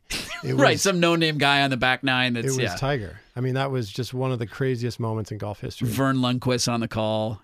I all- thought he was going to have a heart attack. all timer, man. through. In your life, have you ever seen something like that? All right, next number is one. Number one, okay. Do we still got time for more of these? Yeah, we got yeah, yeah. Okay. yeah. We can go as long as we want, right? This is a podcast, Okay. man. Nobody's telling us to go home. All right, n- one. Is it the number of volcanoes within the city limits of Portland, Oregon? Or the number of dollars you would need to purchase a pimento cheese sandwich at the Masters? I feel, look. I know that they're cheap, and I remember that being. You, you mentioned that earlier. That standing on how cheap everything is at Augusta. I remember that standing out, but I think they were more than one dollar. And I feel like there's. It's is it Powell Butte? Is it Mount Tabor? Like some, there, I swear I've heard this before that there's one active volcano in the Portland city limits. So I'm going to go Portland on this one. You're right, Portland. Mount Tabor. Mount Tabor, is an that's what- yeah. extinct volcano, one of six extinct volcanoes in, in the U.S. that are within a city's limits. Look at the educational impact we're having on the golfing community. Next number, we got one more. How much are the pim- uh, pimento cheese sandwiches, by the way? Do you oh, know? sorry, buck fifty. Buck fifty. Okay, I knew they were cheap. I didn't feel like they were quite a dollar, and they're delicious, by the way. Oh, they're amazing. They're just fantastic. And then if you you can't even really find a pimento cheese anywhere else, but No. if if you saw it on a menu somewhere else, you probably wouldn't order it. But when you're there at the Masters, it's like I'll take three of them. I have to, and then get like four two dollar beers with it. It's crazy. Yeah. They, they make up for it when you go into the concession or the, to buy the tent. apparel, the merch. That's. Yeah. I mean, I spent um, a lot of a lot of money. Well, and a that lot of people go in there not to get sidetracked, but a lot of people go in there regularly and just buy as much of stuff, and then they'll hawk it on eBay. you can make something. a ton of money Yeah. off of that stuff. Which sucks for people like you and me who are just there to get one polo and Right. be kind of picked over. That's why, again, it's good to go there on Wednesday. Yes, first pick. I got a buddy who's going this year, and I told him go there first thing. Totally. I just get get it over with. There's a UPS store literally next door, so you can box your stuff and ship it home to you, like right on site. Yeah. Go get it out of the way, and then go enjoy your day watching golf. Yeah. All right. Next number is 10. Ten. Is it the number of Dutch Bros locations within a 15 minute drive of downtown Portland Okay. or the number of Waffle House locations within a 15 minute drive of Augusta National? That's the other part that stands out. uh, Getting back to what surprises you about Augusta is how crappy that town is. Oh, man. It is a total dump. And then out of nowhere, it's like these pearly gates open up. It Yeah. just it blows you away that that nice of a course in these the the financial impact has not made its way to the surrounding areas. Yeah. And John Daly sets up like across the street in a strip joint in a Waffle House signing autographs. Like it is nuts. Um, I'm I'm gonna go Waffle Houses. I'm gonna go Augusta. The answer is Portland. We have that many Dutch Bros. Wow. There's 10 within 15 minute drive of downtown Portland. I love it. There are 16 Waffle Houses within 15 minutes. Hey, it's the king of the South, man. So okay, there's there's about two hundred thousand people that live in Augusta. Okay, Portland's like five times bigger than Augusta. Okay, so doing some quick math on that, imagine if there were eighty of Dutch Bros or any other establishment in Portland within fifteen minutes of downtown. Like that's how pervasive insane. the Waffle House is in Augusta. That there's 16 of them in a smallish town. Like it's it's half the si- Augusta's half the size of Eugene, and there's 16 Waffle There's Houses one every close. other block, man. Yeah. It's like Starbucks in Seattle. You turn around, you're going to run into a Waffle House. Have you been to a Waffle House before? I have never eaten at a Waffle House. It's kind of fun. It's like Yeah. Denny's, but there's a little bit more of a novelty to it. You can sit at the counter, and it, there's it's kind of a tourist thing if you're not from around there. It's big for the drunk crowd, I feel like, too, in the middle of the night to go and soak up some waffles. Like IHOP, Denny's is kind of what it'd be for us, but Right. the Waffle House. Well, there's our master picks. I love the game. I, I did better than Stat or Story. I, this is a game that I like. We might have to keep this going. I'm Yeah. successful at this. Uh, let's close up this episode, episode one of the Grip City Golf Podcast. With uh, we always ask for your comments, questions, suggestions, and we got some good ones here. So this is our from the gallery segment. Aaron wants to know. And this, I honestly, I saw this tweet come in, and I've been thinking about it ever since, and I still don't know if I finalized my answer. You get to play three holes and only three holes forever at Augusta. What are those three? And one of them must be on the front nine. Wow. I would so I can only play three holes. only play three front. holes at Augusta. and it's the only ones you can ever play. Okay, so to to stretch it out, I would choose par fives, and I between uh, two and eight, I would choose two. I think so too. Okay, so that's my front nine hole. It's an easier hole, downhill, turns to the left a little bit. yeah, and the green's interesting. There's a bunch of bunkers around there. Yeah. And it's a long hole. I, if I only have three holes to play, I might as well, you know, stretch it out a little bit. Eight is a very intimidating hole. That speaking of the undulation of the course, like Yeah. that second shot for those guys is totally blind. You Yeah. can't. It's so uphill, you can't see anything. Yeah, totally. I mean, that's a good hole too, but I'd pick two on the front. I agree. I'd go two as well. And then um, my other two are, would be on the back nine. I would take. I'd probably just go twelve and thirteen. Um, you know, twelve is arguably the signature hole. I mean, sixteen is up there too, but you know, twelve is probably the signature hole Yeah. if you had to pick one, and that that'd be a fun shot to play over and again. And then thirteen is kind of like one A, one B. So I think I'd go. Yeah, I'd go two, 12, 13. I hate to do it, but I have to agree with you. I've been I've been racking my brain of would I want to go because I think 16 doesn't get the credit it deserves. 12 gets all the spotlight of the par threes. Yeah. 16 is such a cool hole. Yeah. And that and I've told people who are ever going, if there's any listeners who are going, I actually thought the Amen Corner area when you see it, you're like, oh my god, this is Amen Corner. Yeah. I almost thought an area that rivaled it is the when you go over by 15, 16, 17, because you can see the approach shots on the 15th, which is a par five, water in front of it, Mm-hmm. so the submergio hole, if you will. 16 is the par three over water, and then you got the 17th tee box. So 15 and 16 would be tough to choose against. Yeah. But I, uh, yeah, Amen Corner. Like, how do you not? It's Amen Corner. Yeah. That's Augusta. Like, Yeah. So I, I'm with you. I think I'd go with those ones. Um, do you have any? Uh, this is from Taylor. Do you have any pre-round golf routines or traditions? Traditions unlike any other. Um, my tradition is to try to get there on time. Uh, you know me, I, I don't usually hit balls, and You're not a warm-up guy. I, I'm I'm not, and it's not because it's like I have something against warming up. It's just because I'm running late and like Yeah. you know we got to get to the tee. Um, you get two little kids running around. It's a little tough. yeah, I don't I don't really have I don't really have any traditions to be honest with you. Do you? That I mean, that's my. I, I feel like everybody has New Year's resolutions. I have golf resolutions this year, and one of my golf resolutions that I'm not hitting a thousand percent on yet, so I need to work on, is hitting a bucket and hitting some putts before every round. Wow. Because I do that. I'm the same way where I'm I'm late to everything. And so you're, I hate that feeling. And then you have the one round. I had this once at Heron Lakes where I showed up, literally grabbed my cart, sprinted to the first tee box at Great Blue, and proceeded to shoot like a 37 on the front. I was like, this is great. I don't need to warm up. And then I shot like a 48 on the back and just fell apart like it always does. But I just, I it feels so much better when I've hit a couple of shots. Doesn't have to be a large bucket. Just get a little tempo going, see some putts roll in, that confidence, you know, the energy. So that is my new routine. It's a golf, uh, uh, you know, kind of New Year's resolution for I've me. struggled to find a correlation between the good rounds I've played and what my warm up was before that round. Because I like I've had situations like yours where I either hit balls, play well um, out of the gates, and play horrible on the back, or vice versa, where I don't hit balls and play great and then bad. You know, it just it's so crazy, and so that's part of why I, don't necessarily pursue balls because I just feel like it doesn't matter. That's very. That's a good point. You, uh, everybody has the rounds where you're hitting everything pure on the range, and you're like, "This is going to be the greatest day ever," and you double bogey the first hole. Like, Yeah. what the hell happened? or it goes the other way, where you right. hit it terrible on the range and you play great. Nothing but hosel rockets for 20 minutes, and then you birdie the first hole. Uh, last one from Duncan. He wants to know I'd, I'd like to hear some connection between Portland golf and the Portland Trailblazers. Who are the best Blazer golfers of all time?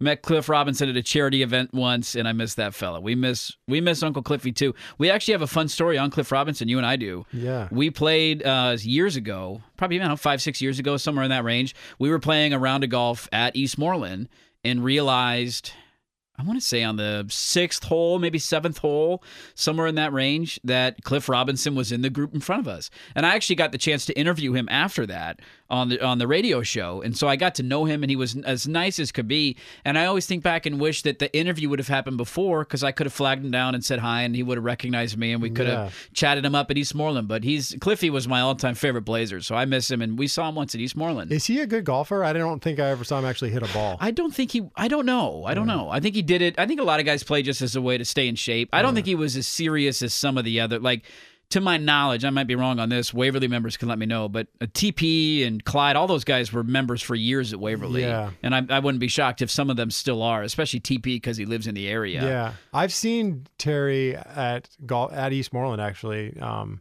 he was playing in something, and his I just saw him hitting range balls, and I was like, man, he's got a pretty good move. I don't know what his handicap is, but I, he's got to be up there for one of the better. At least recent Blazers. It'd be, it'd be fun to go and research and find out who Yeah. like which who are the best Blazer golfers of all time. see the best handicaps, the best play. You know, it's a, I think it's more of a baseball thing than a basketball thing. A lot of baseball players play golf, Especially pitchers. pitchers because you got four days where you got nothing to do, and then it's your day to play. Wasn't the like the starting lineup for the Atlanta Braves wasn't like when you had like Smoltz Oh. and Glavine and Maddux weren't they all like uh, like scratch players? all scratch players Yeah. because they literally every city they go to they play four days and then the, the, their day to pitch they'd show up and pitch What a life. And then go and play golf because you don't have to be there till every mo- almost every game it's seven o'clock at night I wake up heard in the morning that golf. Smoltz used to play even on days that he was pitching. That's if there was a ballsy. night game. that's some MJ stuff where he's like pounding two cases of beer and then going and scoring 50 points later that night Like, and I don't, I don't even think that's just some wise tale. I think that was legit true. Like Smoltz would go out and play in the city that they were in if on the days he was pitching. hey addicted to the game man I can't blame him Well, and he's a Hall of Famer, so it's like It know, worked. Obviously, it worked. it worked out for him. Well, that'll do it for us, folks. Hey, uh, again, I know we opened the show with it, but we can't thank you enough. All the you know, interaction and the responses we've seen to the Grip City Golf podcast. We appreciate it. Keep it coming. Don't forget, go follow us on Twitter at Grip City Golf.